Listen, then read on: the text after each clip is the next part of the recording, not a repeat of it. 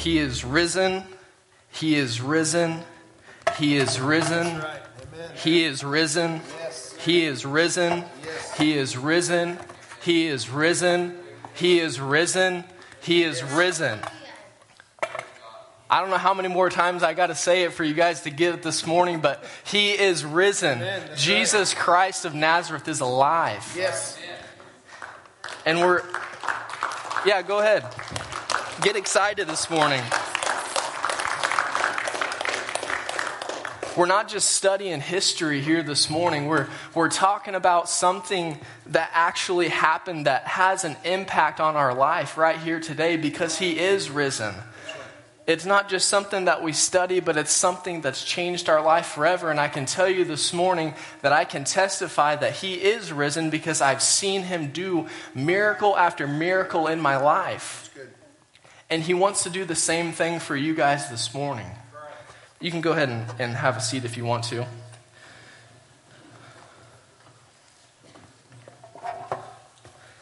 Can anybody else testify this morning that Jesus is risen? Yes. Because for 2,000 years, people have been saying the same thing, that Jesus is dead, that He really wasn't the Son of God, that He didn't raise from the dead. And I don't know how many times that we have to say Jesus is risen this morning for us to cancel out all the noise of the world and everything that that the world's been trying to place on us. I know in Psalms 34:8 it says, "Taste and see that the Lord is good. Blessed is the one who takes refuge in Him." I'm getting just a little bit of feedback. But I can tell you this morning that Jesus is alive and deserves our praise. Yes. And I couldn't help but think about, you know, the lives of the disciples before Jesus came and how drastically different it was whenever Jesus came during their time and the persecution of the Romans and everything that was going on in the world and how big of an impact that He must have had in just a few short years. And all the things that He did and what they got to experience. And I look at our world today and I think, man, if Jesus could just come back for a couple hours and sort out this mess and shine a light on what we're supposed to do and how we're supposed to handle all this stuff and who's right and who's wrong and just draw a line in the sand for once, so that we could know what we're supposed to do and all this stuff. And you look at the world and it's a complete mess. I mean, we have people fighting over which bathroom to use and which pronouns they want to be called by, and fighting about what innocent children should be exposed to and whether or not they can have life-altering surgeries before their 10th birthday. And not to mention, you know, the threat of war every other week. And it just seems like we have people who are confused and scared trying to heal other people with their brokenness. And then I think about all this and I look at the church and in a lot of aspects, we haven't done much better. You know, we have denomination fighting denomination. You know, do you believe in the Holy Spirit, healing, tongues, prophecy, miracles, etc.? You know, is baptism required to go to heaven? What's the church supposed to look like?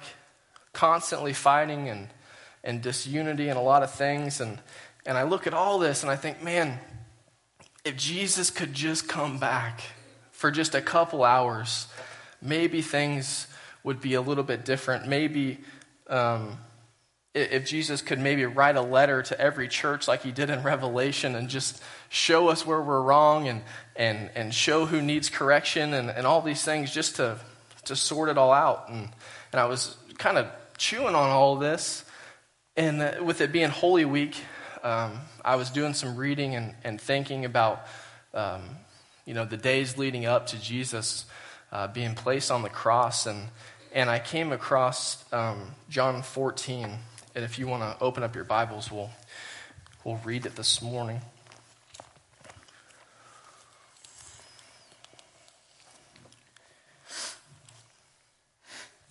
And I'm going to read out of the NLT this morning.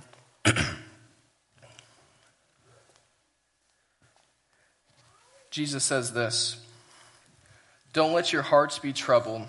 Trust in God and trust also in me. There is more than enough room in my Father's house. If this were not so, would I have told you that I'm going to prepare a place for you? When everything is ready, I will come and get you, so that you will always be with me where I am. And you know the way to where I am going. No, we don't know, Lord, Thomas said. We have no idea where you are going, so how can we know the way? And Jesus told them, I am the way, the truth, and the life, and no one can come to the Father except through me. If you had really known me, you would know who my Father is. From now on, you do know him and have seen him. And Philip said, Lord, show us the Father, and we will be satisfied. And in verse 9, Jesus replied, Have I been with you all this time, Philip, and yet you still don't know who I am? Anyone who has seen me has seen the Father, so why are you asking me to show you or to show him to you? Don't you believe that I am in the Father and the Father is in me? The words I speak are not my own, but my Father who lives in me and does his work through me. Just believe that I am in the Father and the Father is in me, or at least believe because of the work you've seen me do. I tell you the truth, anyone who believes in me will do the same works that I have done, and even greater works, because I'm going to be with the Father. You can ask for anything in my name, and I will do it, so the Son can bring glory to the Father. Yes, ask me for anything in my name, and I will do it. Father God, we come to you this morning, Lord, and we thank you for being the faithful and awesome God that you are, Lord. We thank you that you sent your Son to pay the price on the cross that we deserved, so that we could have an everlasting relationship with you, Lord, that we could be with you and we could walk with you and we could experience the freedom and we could taste the grace that we never deserved, Lord, and that you gave it to us anyway, Lord, and we give you the honor and the glory for that. And Lord, we ask, Lord, that you would give us revelation as to what we're to do in this life, and what we're supposed to do with Jesus raising from the dead. And Lord, reveal to us how impactful that is on our life and how big of a difference that it makes, and that it's not just some story that we celebrate, Lord, but it was a real living thing that has a life-altering effect. And Lord, we give you all the honor and the glory and the praise this morning. In Jesus' name, amen.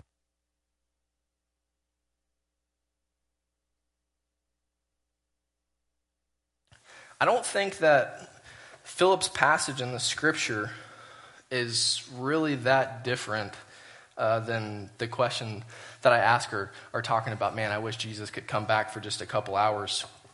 You know, if we could just see the Father, somehow things might be a little bit different. You know, somehow if Jesus was here, maybe more people would believe. You know, maybe we would see some of the things that we've been wanting to see, and maybe the world, you know, wouldn't be metaphorically and literally burning before our eyes. And yet, when I came across this passage of Scripture, Jesus said in verse 12, anyone who believes in me will do the same works that I have done, even greater works, because I'm going to be with the Father. So Jesus said, it's better that I'm not here. It's better that I go do what I'm about to do than it is for me to stay here amongst you. And so it's easy to think, man, I wish Jesus was just here. I'm sure the disciples said the same thing. There was a lot of times that they were out trying to do the work that God had called them to do, and just think, man, it would be a whole lot easier if Jesus just was still here. But yet Jesus said that it was better that he isn't. And it was better that he went to the cross. So maybe it's less about Jesus needing to come back and more about us being the men and women of God that God has called us to be. And to be the church that Jesus paid the price for on the cross. Because the truth is, if Jesus came back for a short conference with the world, they would probably put him on the cross a second time. So maybe we shouldn't be worried and concerned about what's going on in the world and the world being set on fire. And we should focus on why we aren't seeing this, mighty move of God that we've been so desperately wanting to see happen. And if you continue reading, I'm going to read just a little bit more in chapter 14. In verse 15, it says, Jesus continued on from what I had read a second ago and said, "If you love me, obey my commandments, and I will ask the Father, and he will give you another advocate who will never leave you. He is the Holy Spirit who leads into all truth. The world cannot receive him because it isn't looking for him and doesn't recognize him. But you know him because he lives with you now and later will be in you. No, I will not abandon you as orphans. I will come to you. Soon the world will no longer see me, but you will see me. Since I live, you will also live. When I am raised to life again, you will know that I am in the Father, and you are in me, and I am in you. Those who accept my commandments and obey them are the ones who love me. And because they love me, my Father will love them, and I will love them and reveal myself to each one of them."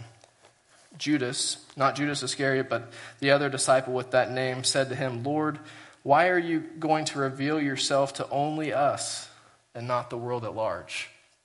And Jesus replied, "All who love me will do what I say. My Father will love them, and I will come and make our home in each of them. Anyone who doesn't love me will not obey me. And remember, my words are not my own. What I am telling you is from the Father whom sent me. I am telling you these things now while I'm still with you. But when my Father sends the advocate as my representative, that is the Holy Spirit, he will teach you everything and remind you of everything I told you.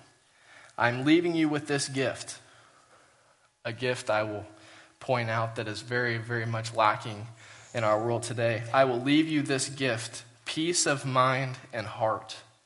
And the peace I give is a gift the world cannot give. So do not be troubled or afraid.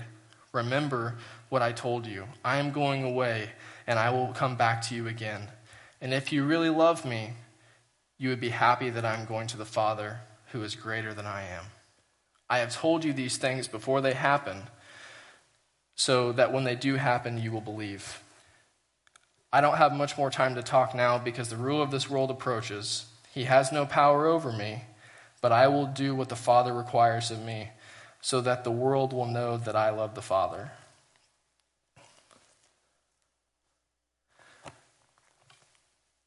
Some of his very final words to his disciples before he was taken and arrested was that right there. He continues on for just a little bit talking about how he is the vine and that we are the branches, and then actually reiterates about the Holy Spirit again, and then the rest of the story unfolds. And Jesus, I think, places a pretty high value on us having access to the Holy Spirit. If you look at any text or passage of Scripture, any time that something is repeated over and over again, that's what you need to pay attention to the most. And whenever Jesus goes through and says this, then he reiterates it a second time, and then he goes in, talks about something else, and then circles back to it a third time. You know that's whenever this is the point of the message that you need to grasp. And it was all about the Holy Spirit. And personally, I think that maybe what we're missing is we aren't listening to the Holy Spirit like we should, which is giving the church fear. Fear of what people would think. Fear of how the world will respond if we say something that they don't like. Or fear of being the minority. And if the disciples' understanding was limited because they didn't have the Holy Spirit while Jesus was literally walking with them, how much more is our understanding limited because we aren't listening to the Holy Spirit and Jesus isn't walking with us physically? I mean, he was literally there and they still couldn't understand because they didn't have the Holy Spirit. Now it's been given to you as a free gift after Jesus rose from the dead. And now all we have to do is listen to him.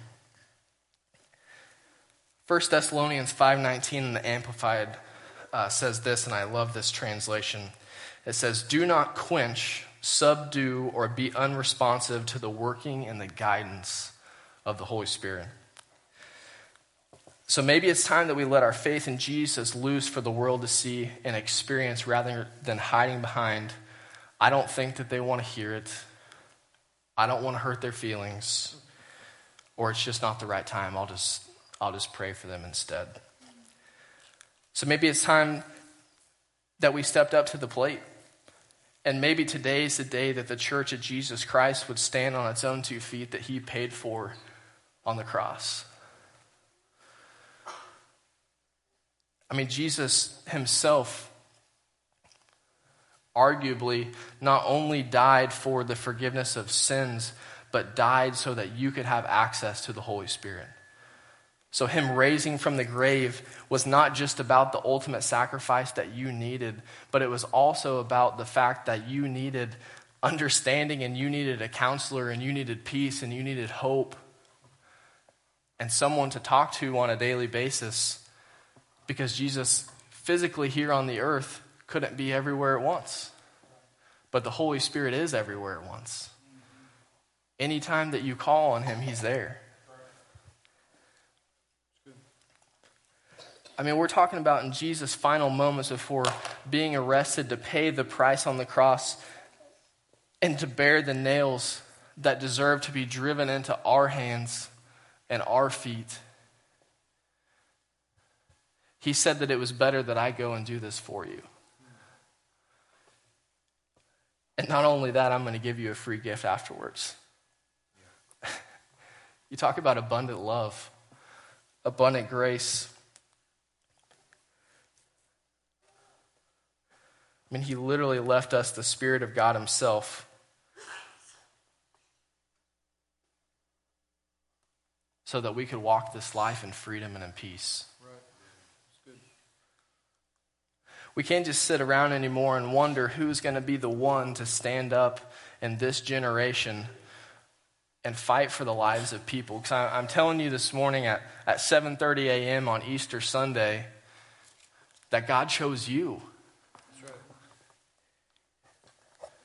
No matter how much you think that you aren't qualified, God chose you. It wasn't just some unfortunate sequence of events that God never saw coming that placed you in this generation at this time. He saw it coming. So it's not like that you were placed here on accident this morning. He picked you to be here. So when we look around and we think, man, who's going to be the one to stand up and to straighten all this out? I mean, we're so far in left field, we may be playing in a different ballpark. Yeah. Who's going to be the one? And I'm telling you this morning that God chose you. True. If we were playing a game of pickup basketball this morning, God just didn't pick you to be on his team like as the last person in the line. You know, everyone's standing there and they're picking everybody out and you're the last one standing there and he's like, oh, well, I guess I'll take him. God picked you first. So quit sitting on the bench. What if you were the team captain and you were up there picking your team and you picked the best player, knowing that if you got them first that you could win. And you picked them and you got your team together and then he just went and sat on the bench. You probably wouldn't have a very good team. I say that, I know I wouldn't, because I'm not very good at basketball. What I'm telling you is that God chose you. That's right. Last Sunday, we celebrated Palm Sunday, where Jesus rode into Jerusalem on a donkey. And shortly after that, he went into the temple. And he went in and drove out all the money changers and people selling doves and all that stuff. And he's flipping over tables, and you can tell that he had a righteous anger burning in his heart whenever he walks into the temple and sees all this stuff going on, and he flipped all these tables over. And I can promise you that Jesus didn't just flip over all of those tables to make people mad. He did it so that people could experience God. And I can't help but think that maybe today, as the modern church of Jesus Christ, that we've put up some tables in our hearts and in our life that Jesus needs to flip over this morning. That's good. And it's not because they're necessarily bad things. I mean, the coin changers and them selling doves was, you know, a part of sacrifice. They've, you know, we're making it easier for people to be able to buy a dove and to give a sacrifice and do all these things, but obviously it wasn't what Jesus had intended. And he flips over all these tables and runs everybody out, and the sick and the lame come into the temple and everybody gets healed. It wasn't that it was necessarily on the surface a bad thing, but it was keeping the people in that area from experiencing God. And whenever we have things in our heart and in our life and in our church that maybe look good on the surface, maybe Jesus needs to flip those over so that people can experience God, so that you can experience God. Yeah. And one of the most powerful quotes I've ever heard in my life is, "Jesus, forgive me for the times that I desired a seat at the table that you would have flipped over." Jesus, forgive me for the times I desired a seat at a table that you would have flipped over. And I don't think that all of this leading up to Jesus paying the price on the cross was by accident. It was all by design. So whenever you look at his actions and you look at everything that he did, and he's preparing a place basically for God to move. God designed the temple to be that place the whole time. But sometimes we make a mess of things. And you see Jesus, and he's clearing everybody out, and he's riding in on a donkey, and he's doing all these things that nobody saw coming or would even expect. But he did them all so that people could experience God. Right. All the way down to him getting nailed to that cross and then rising from the grave. And I think many of us in the church today as a whole are deflated because of what's going on in the world. But the truth is that if you read your Bible, you should expect these things to happen. And I hate to break it to you, but if you read a little farther towards the end, it gets kind of worse. So we can't be discouraged or deflated or upset whenever the world doesn't want to hear what you have to say. And the truth is, if Jesus came back a second time and they would crucify him, we can all agree on that this morning, then if you share the message of Jesus Christ, they're probably going to crucify you too. I don't know if you have studied much of what happened to the disciples after they got filled with the Holy Spirit and the church starts and they go out as missionaries, but it's not exactly pretty.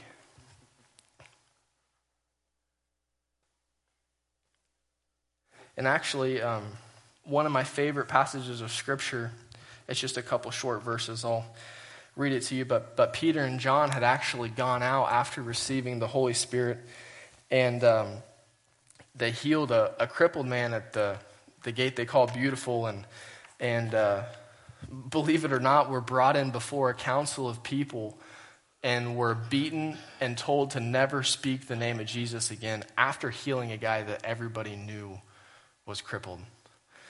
And this is Peter and John's response. In Acts 4:29, it says, "And now, O Lord, hear their threats, and give us your servants great boldness in preaching your word. Stretch out your hand with healing power.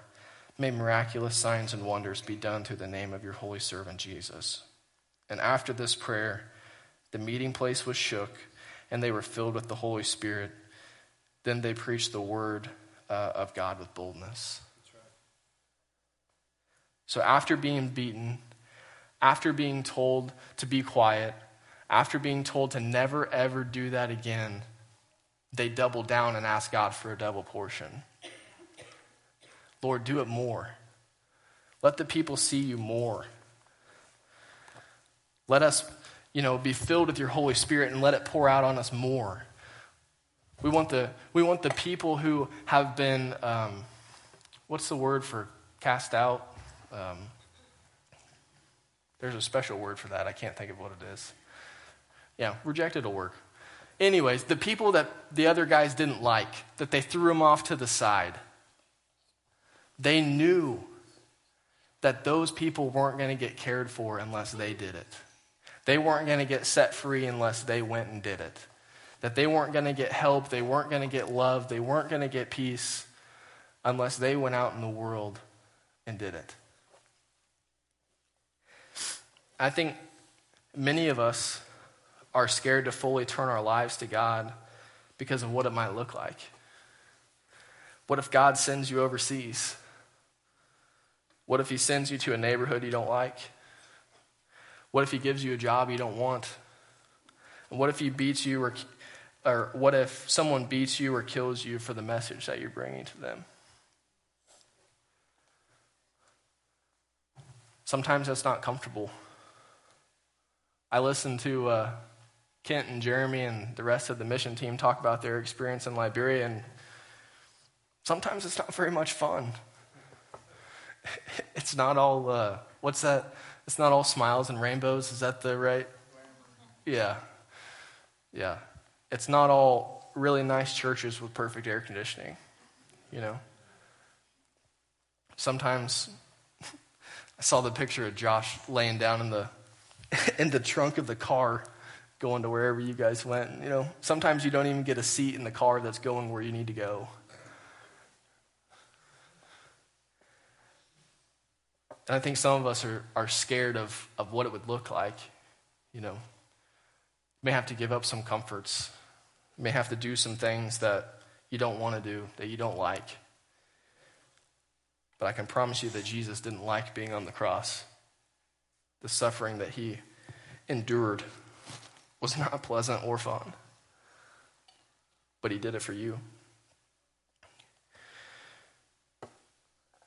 And actually, being hurt or killed for the message of Jesus, used to feel like a really outside anomaly, like a weird thought, like it could never happen in our world or in our country or whatever. But now it almost feels as if we're being targeted.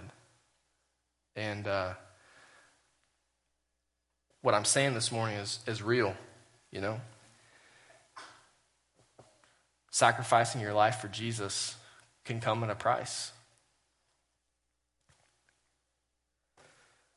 But Jesus took on the cross so that we didn't have to. He did, however, ask that we take up our cross and follow him. In Luke 9:23, it says, "Then he said to them all," Jesus, "Whoever wants to be my disciple must deny themselves, take up their cross daily, and follow me." Denying yourself means giving up what you want, forgetting your desires, forgetting your comforts, forgetting what you like. Taking up your cross is carrying the message of love and forgiveness that Jesus paid for us on the cross. Following him is going where he asks you to go. We don't ask God to follow us where we're going. We ask him where he's going and we go with him. I think a lot of times that we put our own mission and our own plans and we pray to God and ask him to follow us and to bless us on our way. But if you read it, we're supposed to ask him where he's going and go with him. So here's what I think God's asking us to do this morning. To deny yourself and flip over the tables in your life that need flipped. That's good.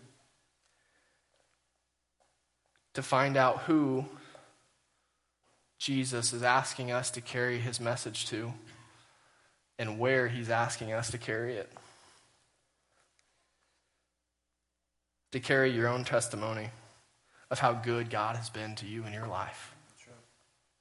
I guarantee you, if we went through the room this morning, just in this few people, how many stories of miracles and signs and wonders and healings and blessings have happened just in this amount of people? Right. We could write a huge book, I'm sure, for just in this room. And I can tell you this morning that there's a lot more people who need to hear about the hope that we have in Jesus Christ.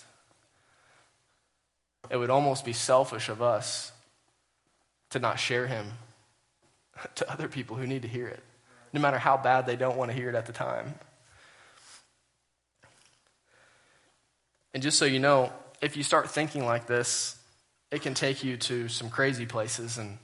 And I remember Jeremy talking about being a missionary at on the Super Wednesday, and he was talking about his trip, and that made me think. I can remember the first time that someone called me a missionary whenever I was out, like somebody I didn't know, and I was like, I'm not a missionary. And they're like, well, you traveled here, and you said God sent you here, so isn't that what a missionary is? It's like, well, I guess you're right, you know? Sometimes it'll take you places and make you do things that, you know, that you don't really think are you. It doesn't feel like you, you know. But the truth is that if you follow the message of Jesus Christ, you're going to do all of those things because he's going to be with the Father. You're going to do greater things than Jesus did because you're going to be with the Father, or because he went to go be with the Father. I think that we're supposed to be stretched and pulled. That's how our faith grows. If you only read it and meditate on it, but you never apply it, it never really does any good. But whenever you put yourself in a position to be stretched and to be pulled, I can promise you that God's going to bless you. And he's going to meet you in that place. What's that scripture? Where I am weak, he is strong. I think sometimes we have to run to all these different places to get to the point where we are weak. We have to find our weakness, and then that's almost feels like sometimes where God puts us is like, okay, where do I find his weakness? Okay, we're going to put him right there, because that's where God can be glorified. That's where he can do extraordinary things in your life. And sound team, if you want to play a song or something, or get something ready, I'll just leave you with this, really. I think there's a lot of us, Landon included, who need to have some tables flipped over in our heart. There's some, as I've heard Kent call them before, there's some high places that need to be pulled down. Jesus paid the price on the cross for us so that we could live for him, not to do our own thing. And if you need God to light a fire in your heart again, man, this altar is a place for you. Even if you just need a renewing or a refreshing, man, this is the place. What better time than Easter Sunday?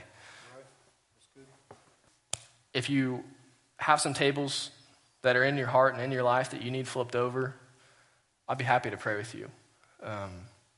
Or give them to God, man. He can take care of them. If you need a fire lit in your heart again, come up here. I'll pray with you, or go to the altar, whatever you want to do. But Jesus rose from the dead for us. I think the least we could do is live for him. And don't forget, he is risen. He is risen.